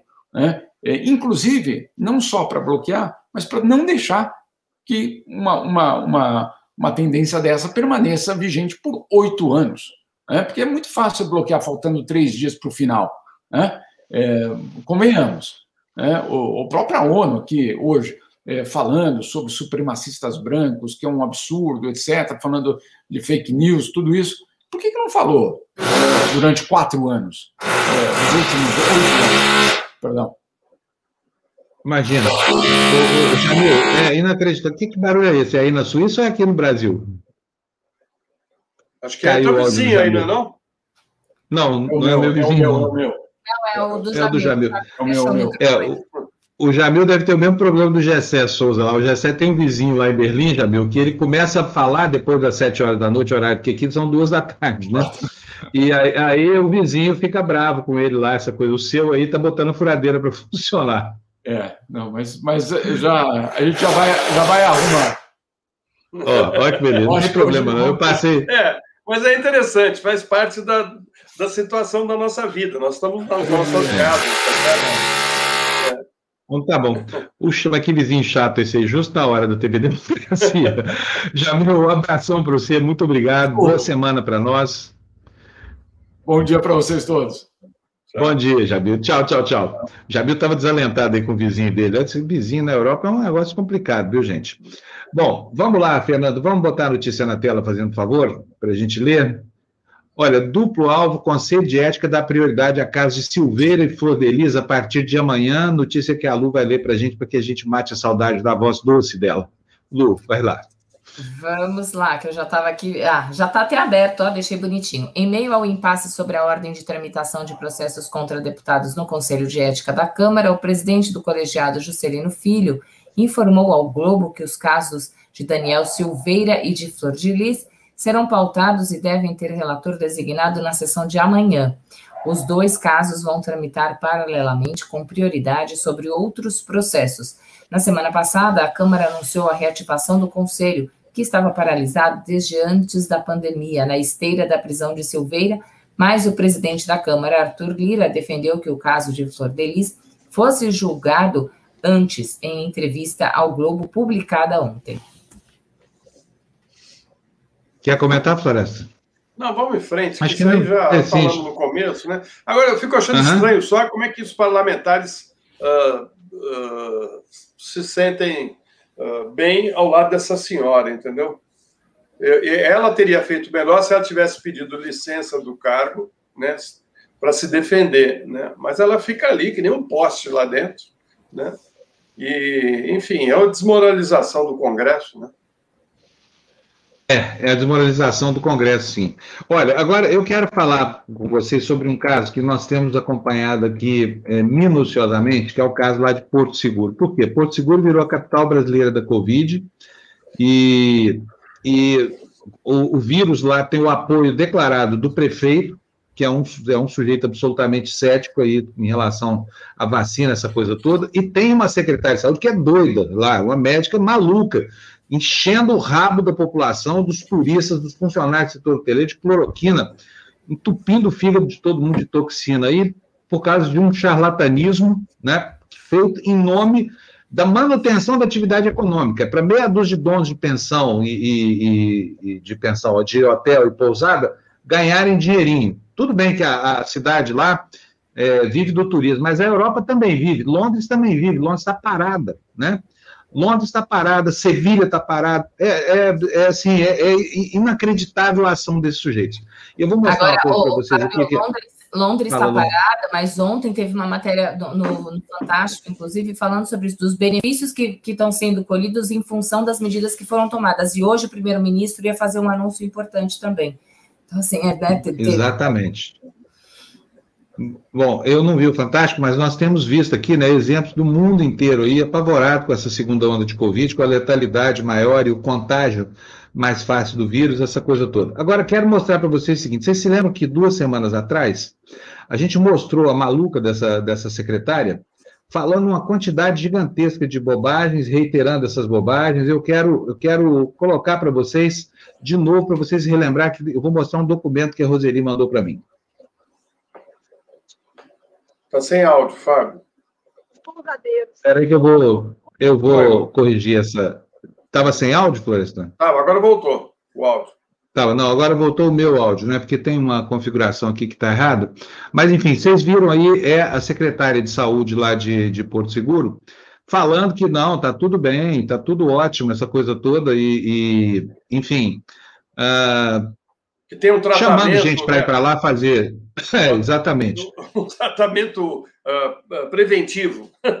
Ela descobriu é, um tratamento preventivo para a Covid, né? É só aqui, né? só, na, só lá em na cidade dela que tem. No mundo todo não tem, mas lá tem. Exatamente, Floresta. Olha, aqui agora vai dar para mostrar para vocês. Eu corrigi aqui o, o, meu problema técnico aqui. Então, quero, quero mostrar para vocês. Quer ver só? Vou voltar aqui para o começo. Vamos começar de novo. Vai lá, corta aí para a gente ouvir a maluca da secretária de saúde lá de Porto Seguro chamando as pessoas para morrer lá. Olha, gente, a gente está fazendo em Porto Seguro desde novembro a rede hoteleira, cabaneiros, é, os pousadeiros, já foram começando a fazer o tratamento profilático, ou seja, quem não está doente, funcionário que está em linha de frente com pessoas, passam a usar medicação a cada 15 dias, mantém o zinco vitamina D. É claro que para quem quer, nós somos livres, mas isso foi apertado, os empresários começaram a executar, nós mantemos essa dinâmica. O que acontece é que quem está doente tem acesso ao tratamento precoce e ganhamos a vacinação para os grupos prioritários que querem vacinar. Então, com as três frentes de trabalho, prevenção, tratamento precoce e vacinação pelos grupos que estão já aí recebendo as vacinas, nós temos um, uma cidade possível trabalhar, possível manter comércio aberto, possível manter uma vida relativamente normal, claro, com todos os cuidados. Ninguém está sendo aqui omisso e ninguém está aqui é, negando que a doença é real, mas nós podemos, com medidas públicas, ajudar todo mundo a ter uma vida próxima do normal. Exatamente. Olha, é, é isso aí que vocês viram, essa maluca irresponsável é médica, tá? está abusando das suas prerrogativas para enganar a população, que é o que ela faz. É uma charlatã vestida de branco aí, e a gente precisa denunciar essa máfia de, de médicos desinteressados do salvacionismo. Estou falando isso porque no mesmo dia em que ela gravava esse vídeo aí, no mesmo dia em que o vídeo era divulgado, aliás, ganhava as redes sociais, acontecia algo terrível lá na cidade em que ela, que, que, que essa galera aí péssima governa, né? Vou mostrar para vocês aqui na tela Olha aí, ó. É, esse documento que vocês estão vendo é um documento da diretoria técnica do Hospital Regional lá de Porto Seguro. O que, que ele diz? Diz assim, ó, vem através dessa comunicar com extrema urgência no dia 10 de fevereiro, hein? Menos de duas semanas atrás, 12 dias atrás. Venho comunicar é, com extrema urgência que estamos nesta data com a capacidade física da unidade de emergência pronto-socorro esgotada. A unidade adulta encontra-se superlotada, com 29 pacientes no total, dispostos em leitos e corredores, sendo nove corredores, cinco em ventilação e dez leitos de UTI sendo ocupados. Agora, imagina só, o maior hospital de Porto Seguro, que segura a, a onda toda lá, jogando gente para fora pelo ladrão de tanto doente que tinha lá, e essa louca dessa secretária aí é, é, promovendo o, o, o, caos sanitário lá em, em Porto Seguro. Né? É um absurdo. o pior, né, Fábio, é que é a impunidade. Quer dizer, continuamos na impunidade. Nada acontece. Está todo mundo vendo. Né? Nunca, cadê uh, alguém que tome uma ação de, de, de prender essa mulher, de uh, tirar essa mulher do, do, do, mandato, afastar o prefeito? Porque um prefeito que concorda com isso tem que ser afastado. Né? Tá certo? Eu não sei, mas alguma não coisa só... tem que ser feita. Olha só, vou repetir aqui. Fala do prefeito, essa fala aqui, não sei qual é a data, foi uma entrevista da TV Bahia, já exibi aqui uma vez, mas vou exibir porque muita gente pode não ter ouvido e é bom que ouça. Vamos lá, ouvir o prefeito de Porto Seguro, a capital brasileira da Covid-19. Uma coisa que não passa pela nossa cabeça é lockdown, fechamento de qualquer coisa ou de prejuízo ao comércio local. Pelo contrário, como a gente vai estar no verão e a gente sabe pelo que se comenta, que o Covid ele não se sustenta no verão, com o calor, é o que se diz. Eu não sou especialista no caso. Eu acho que a gente tem que ter responsabilidade, compromisso com a cidade, com o turismo e com a própria população da cidade. A gente quer tentar fazer um carnaval em abril, 18, 19, 20, 21 e 22 de abril. Eu creio, diante do que a gente ouve na televisão, nas rádios e na mídia em geral, que eu creio que com fé em Deus agora em janeiro vacina estará liberada, com fé em Deus.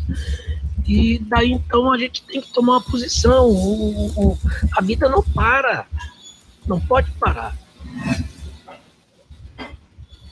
O kit Covid nós vamos colocar para a população. A é, é o que? A vitamina A, vitamina C, vitamina D, o zinco, o zinco, é, anita, hidroxicloroquina e azitromicina. Vai ser um kit que nós vamos fornecer para as pessoas mais humildes. Não tem condições, a gente vai oferecer. E a gente está pensando até em oferecer este kit para o turista. Ele chegar no aeroporto no hotel, ele tem que isso é pensamento. É tanto absurdo que a gente fica assim até em dúvida sobre onde é que começa a indignação, onde é que termina a piada, não é não, Florestan? Não, é triste, cara. É, triste, é uma coisa porque, horrorosa, como é que pode? É, é, na real, ele está ofer tá oferecendo é a passagem rápida desse mundo para outro mundo, né? Quer dizer, é, é, é, é um, um, sujeito que está cometendo um crime e teria que responder por isso. Né? Eu fico passado de ver que o Brasil está totalmente uh, parado, assim, perplexo. Não acontece nada. Um sujeito desse diz que vai dar um kit para turista. Né? Um kit. É, isso turista... depois de já ter enfiado cloroquina no rabo do, dos funcionários do setor hoteleiro, né? E da população em geral, hein? População Olha só pobre, que, onde é que vai dar isso. Ele fala população é. pobre. Né? Pobre, é. É, então assim, os pobres é. que se danem, vão lá para o hospital e não vai ter. Porque ele, certamente, e os amigos dele, pegam um, um helicóptero, um jatinho e vão para Salvador, tá certo? E os outros que se dane ali. Então, assim, uh, o mais importante para esse sujeito é o comércio aberto do que a vida humana, né? Então, a gente vai ficar olhando para isso até quando, né, Fábio? Porque o que é. esse sujeito é reprodução do Bolsonaro. Ele é a cópia fiel do que diz o Bolsonaro. Aliás, o partido dele é partido de sustentação do Bolsonaro pelos é, números. Só... Do, Olha, só para a gente esclarecer quem é o HRDLEM que eu falei, eu dei, eu dei a, a, a, sigla aqui, mas não disse o que, que é. Significa Hospital Regional Deputado Luiz Eduardo Magalhães. É o nome desse hospital aí, que já no dia 10 avisava a todos os órgãos, Secretaria de Saúde do município, é, enfim, avisava que a situação estava caótica e essa irresponsável dessa charlatã da Secretaria de Saúde de Porto Seguro mandando o pessoal ir lá para morrer lá. É, é, Não, é o, pior, que acontece, Fábio, sabe? O pior é o prefeito, porque ele, ele pode sofrer um processo de impeachment. E deveria estar tá sofrendo um processo de impeachment imediato. Ô, Floresta, mas não vai rolar, sabe por quê? Não porque não tem porque tá nenhum parlamentar de oposição. Eu não sei, tem um sabendo. parlamentar de oposição. Estou sabendo, Absurdo. mas eu não sei, deve ter alguma questão legal através do governo do Estado, da Assembleia Legislativa uh, de, do, do, da Bahia, uh, enfim, uh, alguma coisa tem que ser feita com urgência, né? Porque uh, é. é. uma, é uma situação grave, é muito grave. É. Na verdade é o seguinte, os governos decretam, eu estou aqui colocando a, a, carta de novo aqui, só para você ver um documento público aqui, quem, quem mandou isso foi a Rosali Serra para a gente, está aqui a comunicação do absurdo. Deixa eu botar o Tebni aqui para dentro. Tebni. Bom, ah, já está aí. Bom dia, Tebni. Tudo tá, bem? Bom dia. Estava assistindo aí. Meu querido amigo.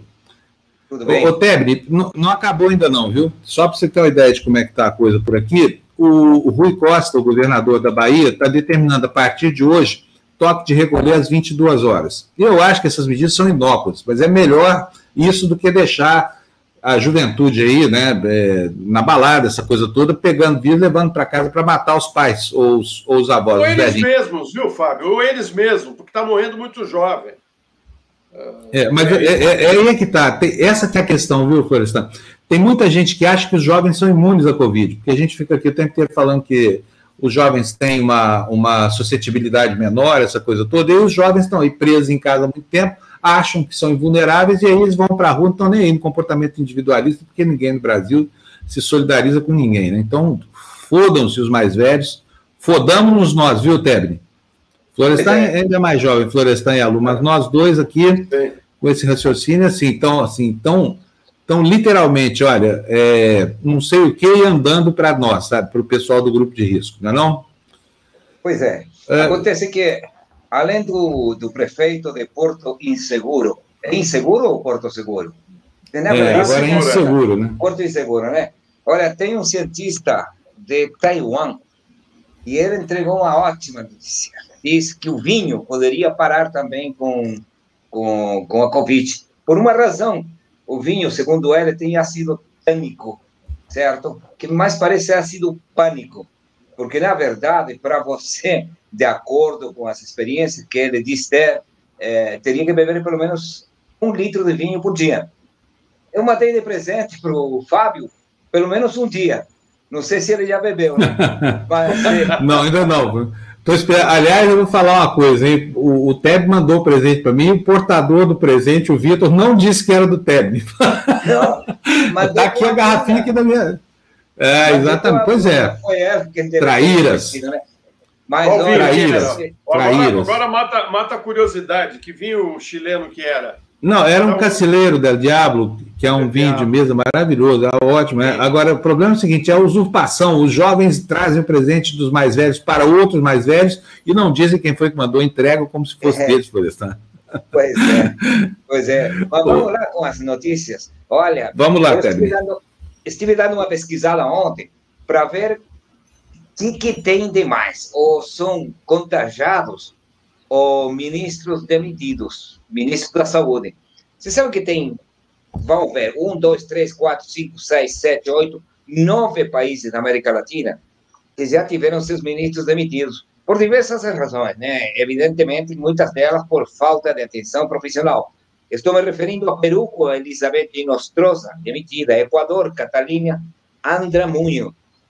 Brasil tem dois, né? Luiz Henrique Mandetta e Nelson Tejo. Bolívia, o Marce, a Marcela Navajas, a Guatemala, Hugo Monroy, não deve ser parente da Merlin, porque senão ele teria ficado, né? O Chile, o Jaime Mañalich, o Panamá, Rosário Turner, Argentina, Ginés Gonçalves e El Salvador, Ana Orellana. Olha, tem bastante mulher aí nessa história, né? Três, quatro, cinco. Cinco ministras mulheres e quatro ministros homens que já foram demitidos desde o início da Covid no mundo, né? Isso quer dizer que ou não estão de acordo com o presidente ou simplesmente têm sido pouco profissionais para atacar o vírus na América Latina, né?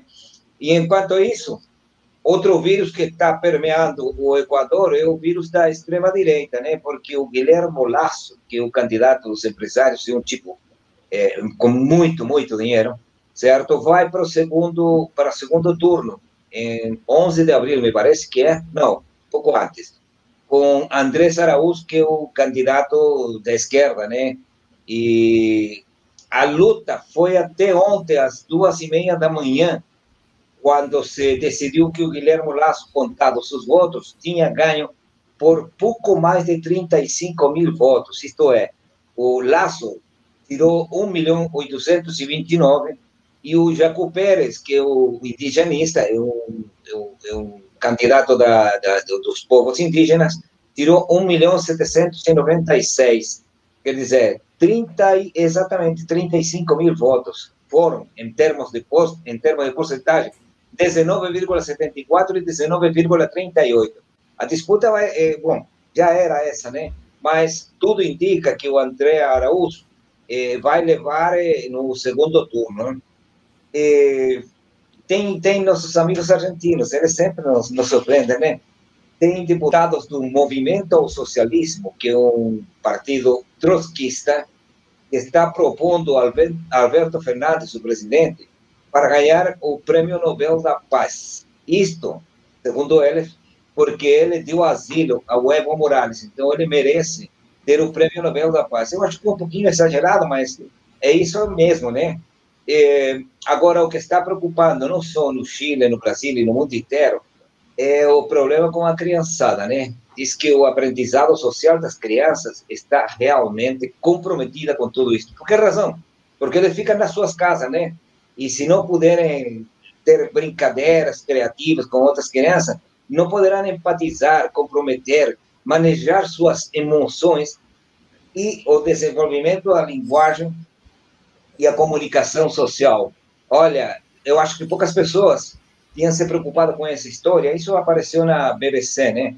Porque as crianças estão absolutamente isoladas no mundo inteiro e há problemas de sociabilidade. Não estão conseguindo ir nas creches, não estão conseguindo ir em lugar nenhum e tem que compartilhar só com velhos. Velhos para eles são aqueles que têm mais de 10 anos, né?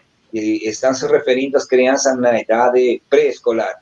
Isso está realmente preocupando e, e, não se sabe o que vai acontecer com eles, porque é um dano bastante grande, sobretudo no que tem a ver com eh, o comportamento social com crianças das suas idades. É isso que eu tinha para hoje, eu acho que é o suficiente, porque estamos já passados. Está ótimo. Mais uma vez. Tebni, brigadíssimo, viu? Muito bom. Maravilha. Um abração para você. Vou tomar o vinho hoje, tá? Vou ligar para você para a gente fazer um brinde virtual aqui, tá bom? Ah, perfeito. Aqui eu vou ver se consigo encontrar vinho aqui no Chile. Eu acho que não, vai ser difícil, né? Mas vinho, e tem que ser vinho nacional, hein? Vinho nacional, é, claro. Eu, eu, trouxe um sangue de boi, mas não dá nem para vinagre. Desculpa. Nossa, você, você abriu um sangue de boi, o pessoal te lincha aí no Chile. tá bom, gente. Um abração, Tebni. Até amanhã. Tchau, tchau. Eu vou estar aqui com vocês, tá? Isso aí. Olha só, é, a gente ficou devendo aqui um monte de notícias. Daqui a pouquinho o clipe do Despertador está no seu, é, na sua ah. caixa postal. O André já vai. Fala, Floresta. Você, em nenhum momento hoje pediu, passou o, o chapéu para as moedas. Ah, isso é verdade. As moedinhas, né? Da, Vamos lá, da... senhores do Conselho.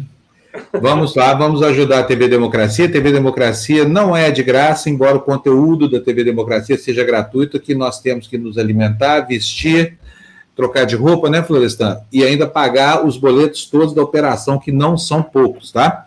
Então, se você puder nos ajudar, você está tá fazendo uma grande obra em benefício da sobrevivência desse, desse quinhão aqui da imprensa alternativa.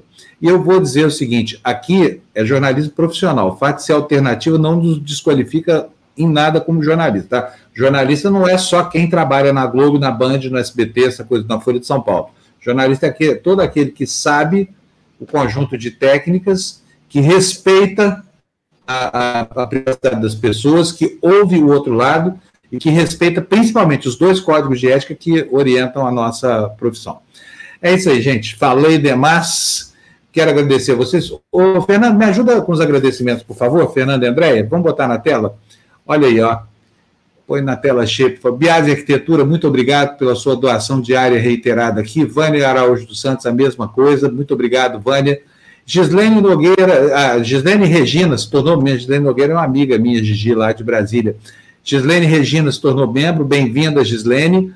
O Tiago Marques nos mandou um super sticker de R$ 4,90. O Esdras Santos nos mandou cincão. E o doutor José Aiex está dizendo o seguinte: se Bolsonaro tivesse a mínima noção de respeito à liturgia do cargo que ocupa, estaria lidando, liderando o país na luta contra a Covid-19, abraçado com a ciência e com governadores e prefeitos. Perfeito, doutor José Aiex, como, como sempre. Olha, então é isso, gente. Eu vou dar bom dia para você. Viu? Ó, tem mais Opa. aí. Então vamos lá. Ô, Gotchal, muito obrigado para você. Olha, muito obrigado mesmo.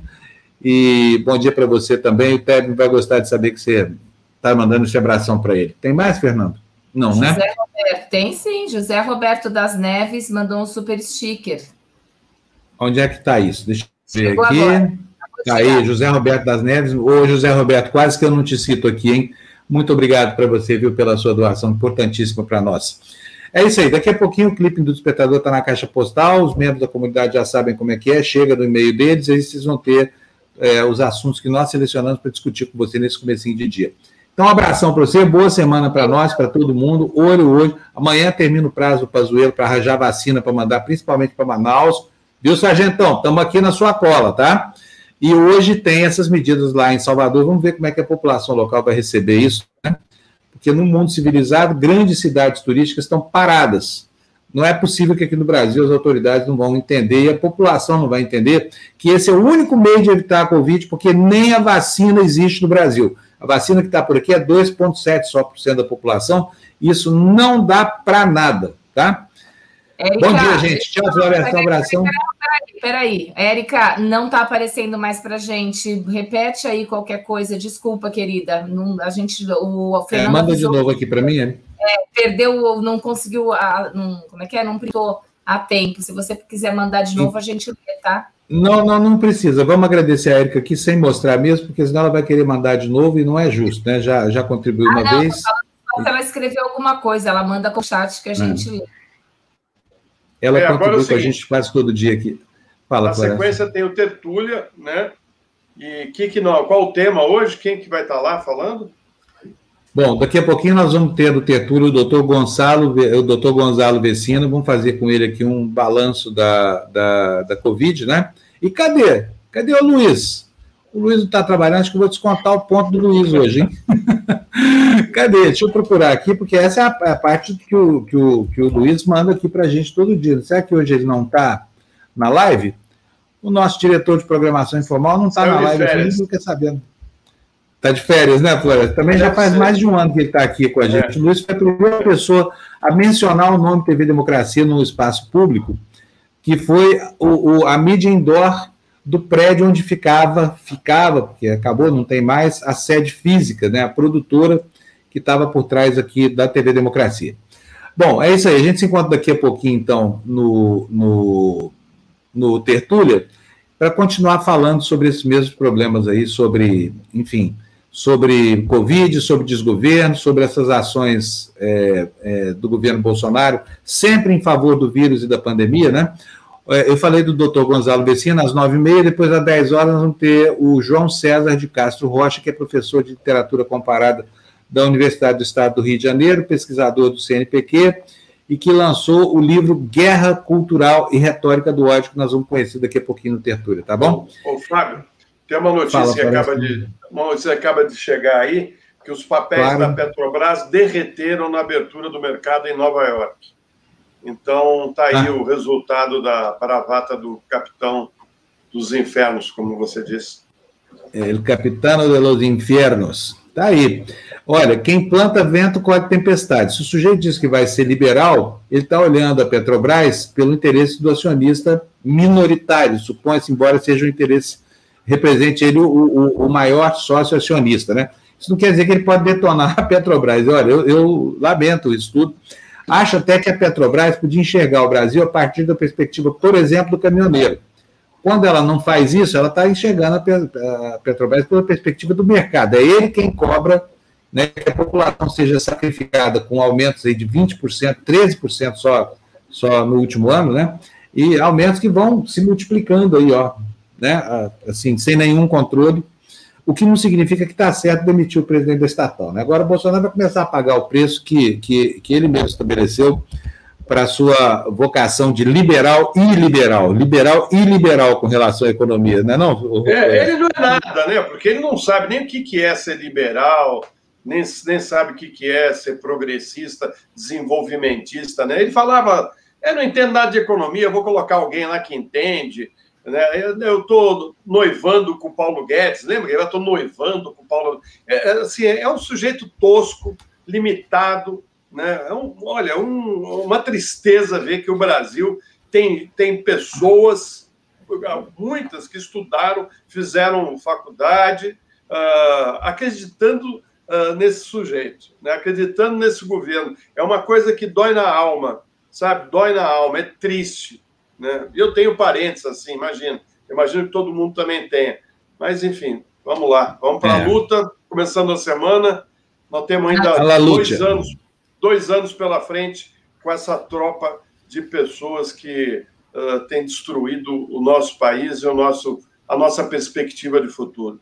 É, o, o é olha só, o que que a Érica falou, inclusive, a gente conseguiu achar que, pelo menos o que ela falou, seremos a última nação a sair dessa crise humanitária. Foi o que a Érica falou. E é, é, é isso. Infelizmente, né, Érica, é o que a gente vem, vem tá vendo aí. É, os, que, é, os que sobreviverem, os que sobreviverem, tá? Porque é assim que está sendo tratado a coisa no Brasil. Os que sobreviverem vão ter que reconstruir o país. É, aí eu falei humanitária, mas é crise sanitária, né? Perdão, que a gente estava é. tentando, para não deixar de dar o recado da, da Érica, que muito bem dado, por sinal. Obrigada, viu, querida, com carinho sempre, com é suas colocações super pertinentes. É isso aí. Gente, então tchau. Daqui a pouquinho a gente se encontra no Tertúlia, para começar tudo de novo, tá? Tchau, Floresta. Um beijão, Lu. Fico muito feliz de ver essa carinha sua alegre, bonita, assim, essa voz maravilhosa aqui. Tava fazendo uma falta louca aqui para nós, né, Floresta? É isso aí. Agora deu um equilíbrio aqui, estava muito muito masculino esse programa aqui. É o machista do Bolinha. Branco, machista e tudo mais. Um absurdo, uma TV alternativa com esse perfil socioétnico cultural. Tchau, gente. Beijão para vocês todos. Obrigado. Até amanhã, tá?